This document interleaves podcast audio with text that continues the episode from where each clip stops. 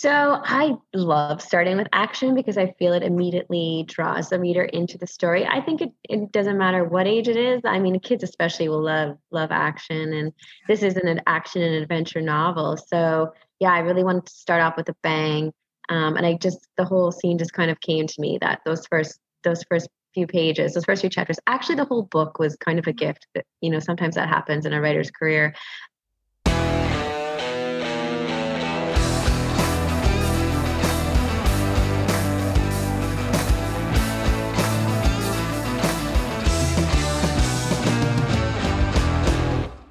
Hello there, my fellow sophisticated creatives. Welcome to JCV Art Studio from the dressing room. Ozzy is not in the studio with me today. He, I can hear him barking outside. It's because now that I use this different format, I'm noticing that as soon as my guest says hello, it's almost like he thinks somebody's at the door. And so then he's saying hello back. So Let's see how we do. He's a stubborn little dog. Okay. But, anyways, today I'm excited to have author and literary consultant Alisha Sevigny on the podcast. Alisha was born and raised in Kitimat, BC. Alisha has always had a strong connection to the environment and conser- she has a conservationist spirit. She is joining me from the Grand Caymans. Now, Alisha is an author of young adult, middle grade, and children's books. She is a literary consultant for those seeking assistance in writing and publishing their novel. She holds a degree in professional writing and sociology from the University of Victoria. She is a film school graduate, former literary agent, and yoga teacher. Mm-hmm. She is passionate, as you will find out, about ancient civilizations, and her new middle grade series, Secrets of the Sands, launched in 2020, with the first book being The Lost Scroll of the Physician, which is going to be followed up by The, De- the Desert Prince. This is a thrilling, thrilling series for any lover of ancient Egypt, mystery, and adventure. Hello, Alisha. Hello. Thank you so much for having me, Joanne. It's so great I, to be here. I am so glad you could make it. I saw a fellow author, J.E. Jane Bernard.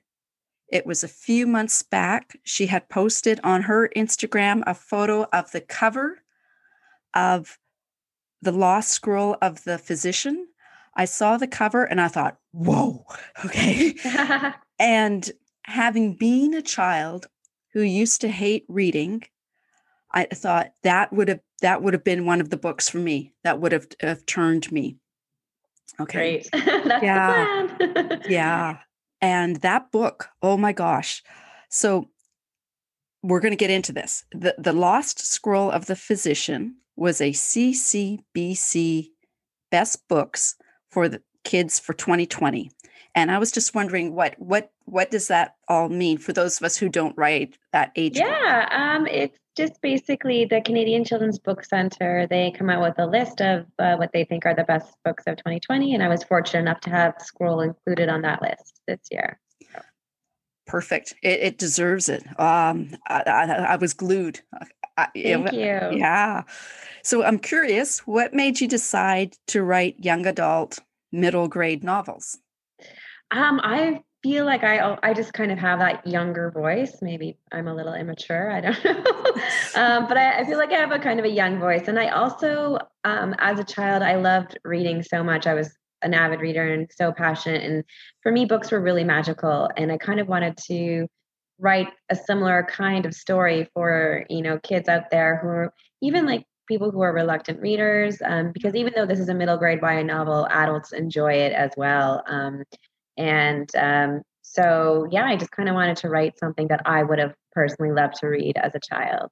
Yeah because for me like i say i hated reading but it was the bobbsey twins i love was, the bobbsey twins. Yeah it was a game changer in your novel um I'm not a middle grade reader, but I loved it. Yeah. Okay. We'll talk first a bit about the mechanics of writing. Then we can dive into the history and the research you've done, starting with The Lost Scroll of the Physician. Can you tell our listeners what the inspiration was behind your book? Because, so our listeners know, Alisha is writing a novel that takes place 3,500 years ago in Egypt's history. yes.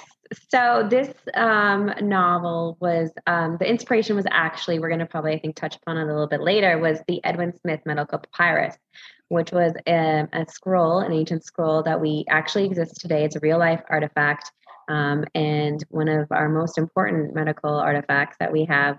Um, and I started learning about this scroll, which I'll talk a bit more about later, um, and was just fascinated. And then, about, then the scroll was kind of dated to this approximate time, the Second Intermediate Period. And the more I started reading about the Second Intermediate Period, the more and more fascinated I got because um, it, the Second Intermediate Period was a, quite a mysterious time in Egypt's past. Um, and we don't we didn't know up until recently we didn't know a lot about it and and you know even now today there's still not so much known um, because of a reason that will you know come up in the second and third books.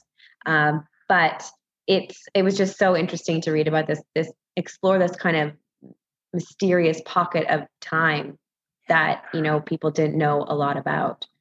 So i really kind of loved doing that which made research really difficult but it was it was great I never knew about the second intermediate period. Okay. Yeah, you know, most people are just familiar with like the the old kingdom, the middle kingdom, and the new kingdom, which are three main ones. And then you have the intermediate periods, are just basically what that means is there a time when Egypt fell into disarray, if you will, when they were kind of invaded by foreigners or taken over by people who were.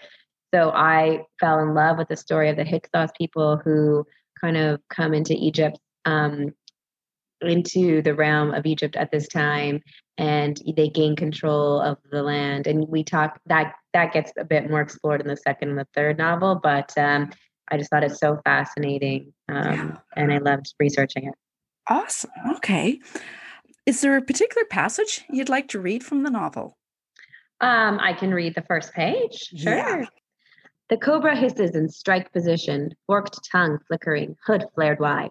Its icy, flat stare remains unbroken except for the vertical blink of its eyes. My fingers move up and down the long wooded reed, covering some holes and releasing others as the notes float up and up. Gaze locked with mine, the snake slowly undulates from side to side, and my body relaxes a fraction as our spirits entwine. A crowd has formed. This is what I want. Vendors walk toward the spectacle, attention drawn. People point and laugh, momentarily distracted from the oppressive heat of midday as they move in closer for the show. My eyes don't leave the snakes, but I know Kai is weaving through the carts, lifting a plum here, palming a fig there, taking whatever is most easily in offer. Hopefully, he'll find some bread, maybe some nuts and fruits, though there hasn't been much variety of late.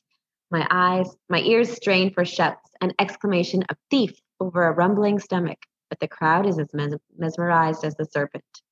Snake charming is not common knowledge here. My father taught me the art, just as he taught me to read and write, also not so common, especially for a girl. But he believed that learning and knowledge bestow power on their possessor. Unfortunately, all his knowledge and power were not enough to keep him and my mother from being killed. Pain blooms raw and fresh, as if the cobra has struck my heart. Hasn't been only one moon since they were stolen from us? Focus. I need to focus or the snake's caw will break with mine. Then I will not be so safe, though safety is mostly an illusion, I think. Yeah, yeah, yeah. And I was hooked from that first first page. And talk about a hook. Um, Sesha, snake charmer, um, as well as learning to be a doctor. Okay.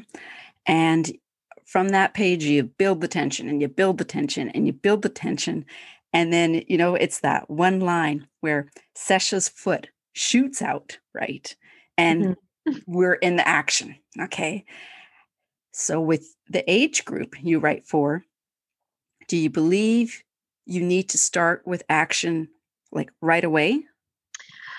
So I love starting with action because I feel it immediately draws the reader into the story. I think it, it doesn't matter what age it is. I mean, kids especially will love love action, and this isn't an action and adventure novel. So yeah, I really wanted to start off with a bang, um, and I just the whole scene just kind of came to me that those first those first few pages, those first few chapters. Actually, the whole book was kind of a gift.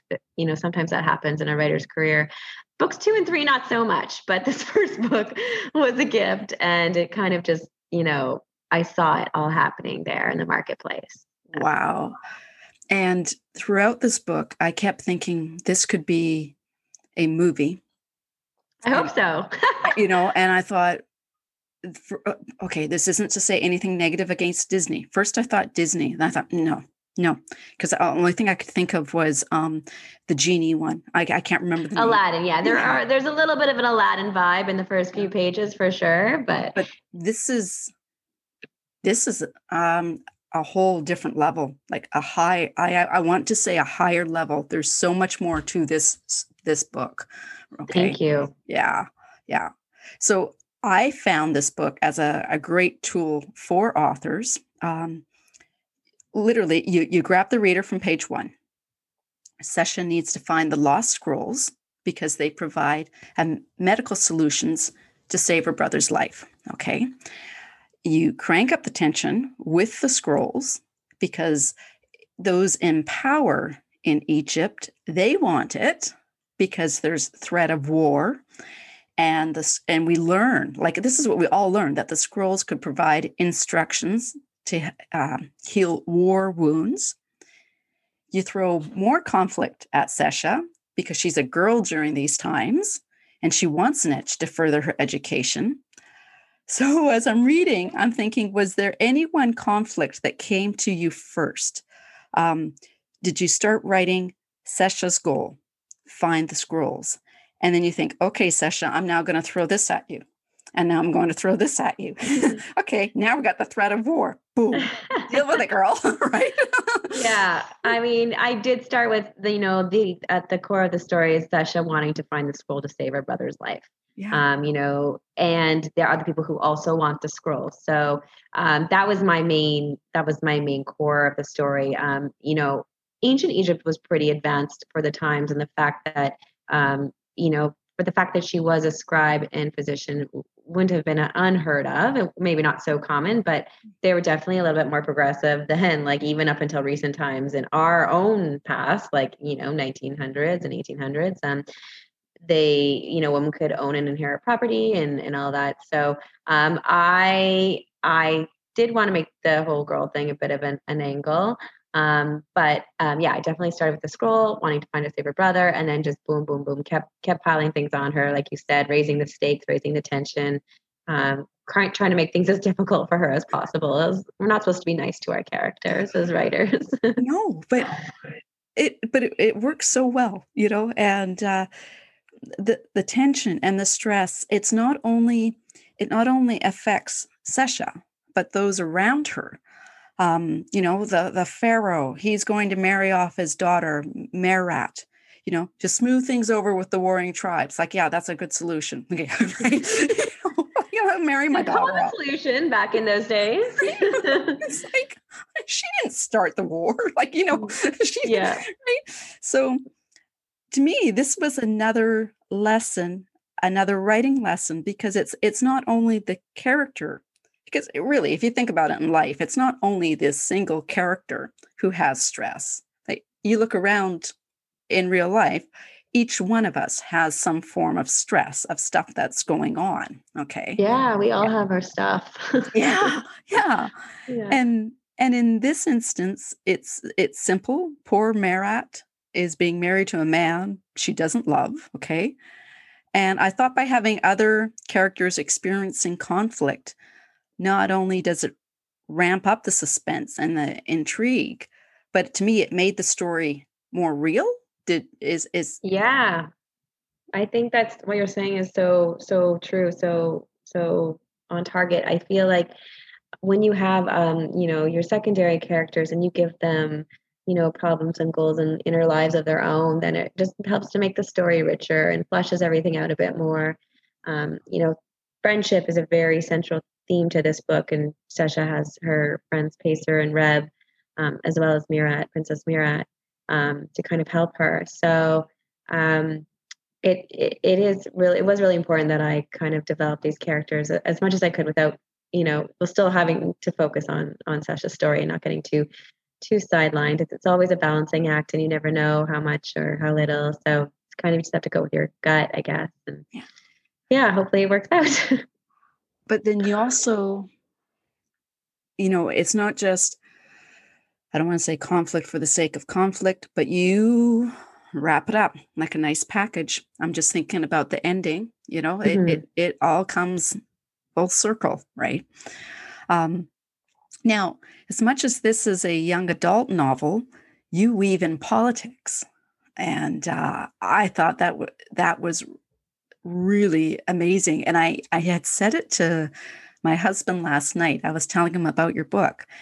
And I said, it's young adult, but Alisha weaves in politics and I go, and she has this line. If I, if you don't mind me reading it, yes, please. Yeah. Okay. And the the line that struck me was, "Famine is not good for political stability, particularly when combined with whispers of war."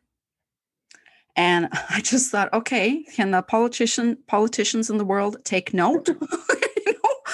So I, I was wondering, why did you want to include a political environment in this novel? I started writing this book in two, I, I think it was around 2016. So there was, it was around the time of the first election where where Trump was elected into the U.S. So politics were very much uh, on my mind as you know, as Canadians are fascinated with American politics. Um, so I think it was kind of almost subliminal, where just kind of, you know, and and a lot of our conflicts that we have today politically and you know between nations are you know are from the beginning of time and they just repeat themselves over and over. So historical fiction is a great way to kind of i don't know open your eyes to to see that this isn't new what's happening here has happened before and can we please like learn already so we have a bit of politics and then you touch upon spirituality in this yes. novel yeah which is it's beautiful. So I wanted to know can you explain what ka and that's spelled K A mm-hmm. and ba just for our listeners B A means when it comes to the splitting of souls when a person yeah um the so not to get too complicated here but the ancient egyptians believed that the souls was divided into five parts and the two main ones were kind of the, the ka and the ba. So the the ka it was the ba sorry the ba was kind of like your personality you know what made you you um your not really physical traits but your kind of your your personality and your, your what made you unique what made you you and and that's the ba. And then the ka was kind of like um the part of um your soul i guess that um was like your individual life force. So people's individual life force. So it's it's it's a little bit confusing eh, but i tried to make it clear because this this novel is for kids. And they believe that the every night the ka and the ba would reunite um, in the tomb um, in the person's you know sarcophagus to rest and get ready for the next day. So the ba would kind of stay here on earth and look after your family and your friends. The ka would go up to the land of reeds which they was believed was their heaven and then come back. They would reunite in a tomb um, in the physical body the uk which is the other part of the soul which which is why egyptians preserve the body. So those the ka and the ba would have a home to come to every night um, to reunite in their soul. That's so. beautiful. That's beautiful yeah. Ah. so we have moments with regards to the political scene and definite tension and there's stress for our heroine but you also have light moments. And even when this the situation is looking dire for poor Sesha she finds and as you write a small bud of elation you know hope. And um, kind of weaving into the medicine in this novel. A particular line of dialogue I enjoyed, and it's a chapter chapter opener. Okay, a, a lighter moment, which I thought was funny.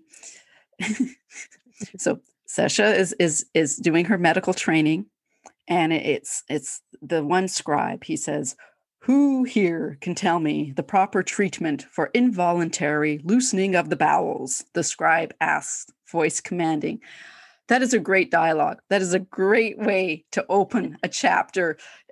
just what made you decide to include that? Um, I don't know. I think middle graders like poop jokes. Like and too. so I think that I always strive to balance the dark and the light. I think humor is a wonderful way to do that in novels and in life in general. Um, we need to be able to laugh at the absurdities of life because it would be a very grim place if we didn't. So I always try to kind of, you know, have the humor in in my in my writing in my books and i think it's it's also nice for the the reader to help relieve some of that tension as well.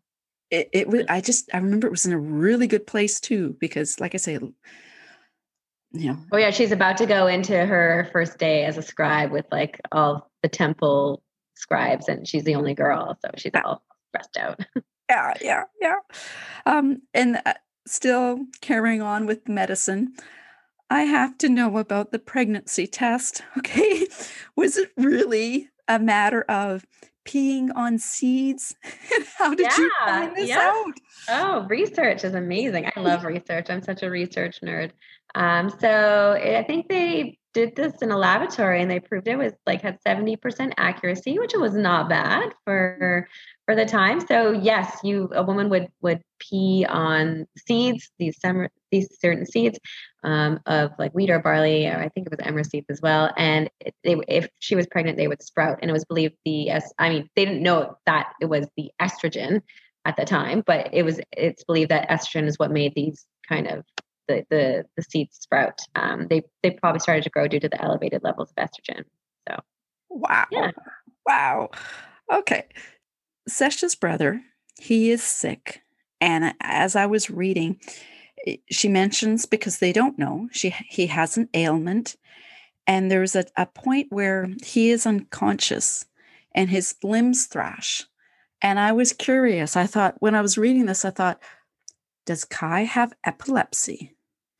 Yeah, no, that's a really great thought. He, um, so his, it's a bit more complicated. I knew what he had, but I don't think the reader needed to know, to know to kind of because they wouldn't have known at the time exactly what he had, right? They would yeah. have just been they would have just seen the symptoms. So he actually, when he was younger, he she does speak about him getting sick, uh, getting a high fever, um, which so Kai contracted meningitis when he was younger, which you know they don't have the name for then, yeah. um, and then that caused hydrocephalus, which is water in the brain, which co- is what causes him to have seizures and that pressure in the kind of brain, which is why she needs to do the surgery to she needs to you know to do the surgery to relieve that pressure um, so technically it was i guess hydrocephalus um, caused via meningitis, which is what I decided that was okay. that that Kai had. But okay. he does have a seizure for sure. Yeah, and uh, as a result of that. Okay, it it was it, like I say, it was very fascinating. Um, I was amazed with the research. As you said in the beginning, you are writing a story that takes place in the second intermediate period. I have this. I had to write this down. Approximately 1650 to 1550 BCE. Or as noted in your author's note, 3,500 years ago. okay, so thinking about a timeline. When does the second intermediate period take place if I'm thinking about Cleopatra and the construction of the Great Pyramids? Yeah, that's a really great question. So, um, as I mentioned before, it's a little, the second intermediate period is a little blip in Egypt's history, and it was uh, occurred about a thousand years after, 1,000 years after the Great Pyramids were built, and about 1,600 years before Cleopatra and her famous asp bite. Um, so, yeah, so that gives you an idea of how long and illustrious Egypt's history was, and you know how Canada and you know the US we're just babies compared to to how long and and illustrious that ancient Egypt was. Right. Okay. Okay, so where do you go to get this to research to find out this information? Oh, everywhere. I I you know did a lot of research uh, online. I read a lot of academic journals online. Um, I went to the Royal Ontario Museum of Ontario and was able to access their archives and did research there. I talked to an Egyptologist. Um, I watched documentaries.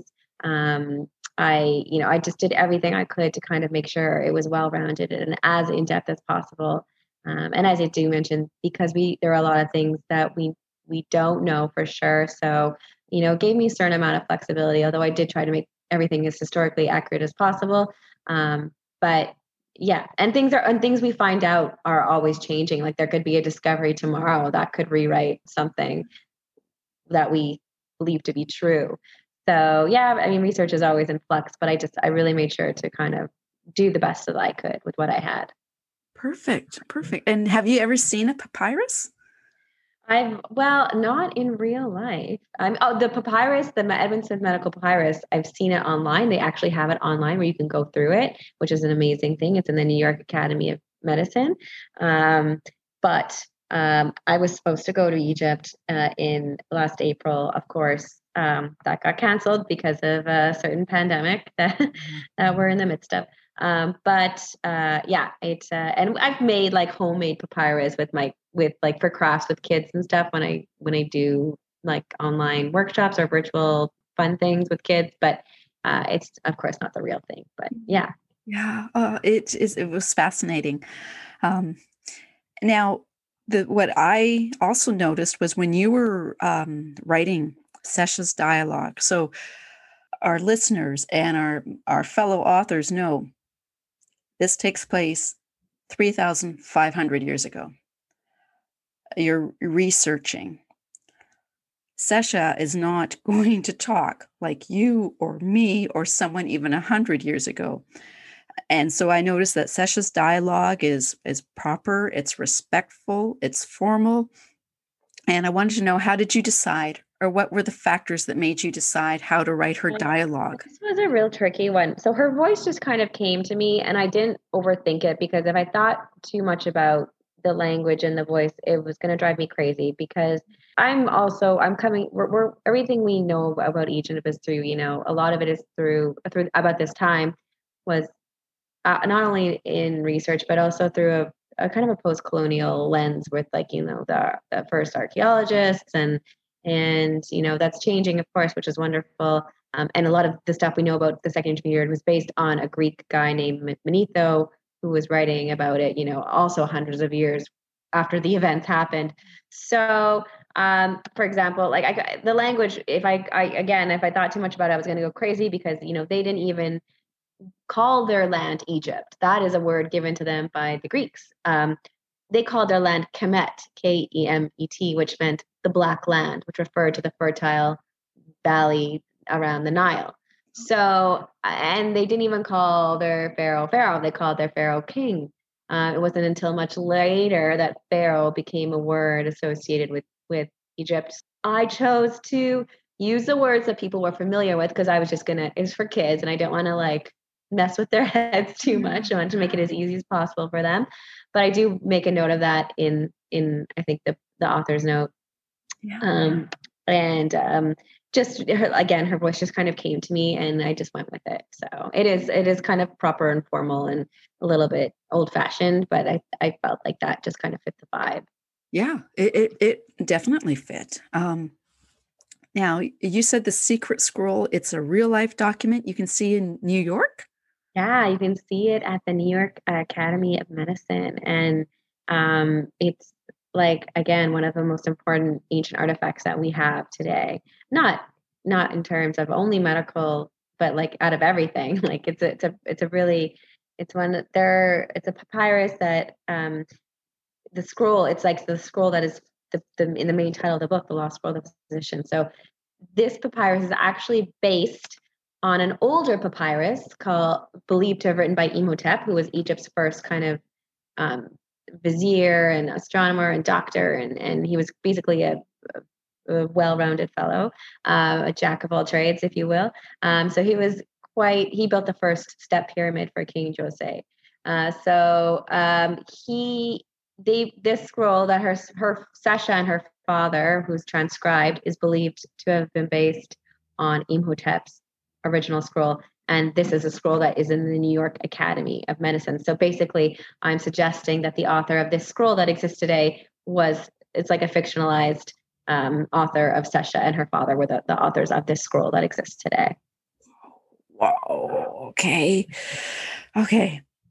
So Sesha's father had the scrolls, and you can see how the high priest wouldn't want the discovery of these scrolls and you know the science and the medicine the scrolls represent and the possible disregarding of some spells and incantations. And for a young adult novel you deal with adult themes. And i was curious. You said you started writing it in 2016 and yeah with- i think that's when i started writing it yeah, so, I received a grant from okay. the Ontario Arts Council, so thanks to them. Okay. But, uh, yeah. I couldn't help it, but uh, and I'm curious. You wrote the novel in 2016. Did you? No one, none of us fathomed we would be going through a pandemic when you know there would be individuals in power who would disregard the medicine, disregard the science, make false statements.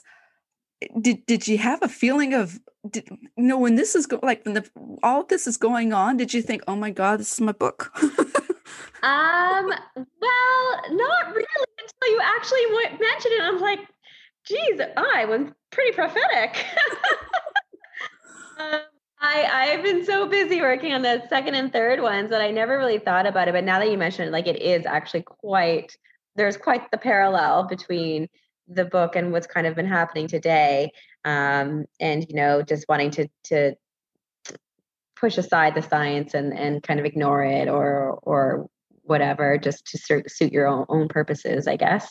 Um, so yeah that i mean that's thank you for pointing that out to me. It makes me sound really smart. Really it's life imitating art like the art yeah. first right? Yeah. Um so Alisha may I, if you would like, this is your author's note. Would you like to read like the? Oh, letter? you go ahead. Go ahead. I, I, was just struck by this. Um, so in at the very end, and, and Alisha's author's note, she writes, "Now, hopefully, my dog won't interrupt me. He has done this very key moments. Okay." You can sense the emotion in your voice. Yeah, yeah, yeah. Okay, so you write. I would love for this series to inspire you and other young readers to get excited about history and to explore it for yourself, unearthing your own thrilling adventures and stories along the way.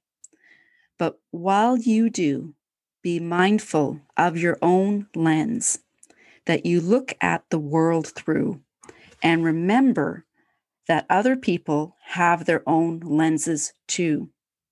We are all brothers and sisters who share a home called Earth, and we must do what we can for it and for one another. I read that and I just thought, oh, God, yes. Oh, thank you. And I want I want young adults read this. you know, you're our future, right? Don't do what the mistakes we've done. Yeah. Well, Alisha, I have to say, I'm so thank God for authors, for artists, for musicians, for creatives, for scribes, for enlightening us and ha- have us look at the world, as you say, through different lenses. Is there anything you would like to add? And where can people find you? Where can they find Oh, yeah. You can find me online. My website is just my name, alishasevigny.com. Um, I'm on social media under alishasevigny on you know, the usual Twitter, Instagram, Facebook. And uh, anything to add? Um, no, I just hope people read the book, and I know if they do, they'll fall in love with it, and hopefully they share that with their friends and family. Uh, being a writer is so hard today. There's just so much information out there, and getting kind of, I guess, discovered, if you will, is that's you know, writing the book is like only half the battle. It's all about finding finding your readers. So I hope that this book finds its readers and anyone who loves you know, adventure and mystery and Good. ancient Egypt or or civilizations will hopefully love the book. Well, I loved it. I loved it. I want to really thank you for coming on my podcast. And uh, I hope you come back again for, oh, I'd love to. for the Anytime. Desert. All right. The Desert Prince. Now, when is when is that? Is that's not out yet, is it? Yeah, it is. Uh, it came out in the fall, actually. Yeah. The Desert Prince, it kind of came out very quietly just because there was a lot of shakeup in the publishing industry with COVID. So it got it, it came out in September. So it is available. I'm working on the edits for the third book, The Oracle of Avaris, and that should be out next January, the third one. So Okay, or I'll get you on here. Awesome. we'll get you on here. Yeah. Listeners, please, if you could support our artists, our writers, our creatives, um, it's really easy. The my you website. get the book on the Kindle, on Amazon, order it through your bookstore, your local bookstore, whatever. Perfect. And uh, listeners, um, just jcvartstudio.net. I will have the show notes for this episode. I will have all of Alisha's links. Okay. Thank Alisha. you so much for having me, Joanna. I really appreciate it. Have a lovely evening.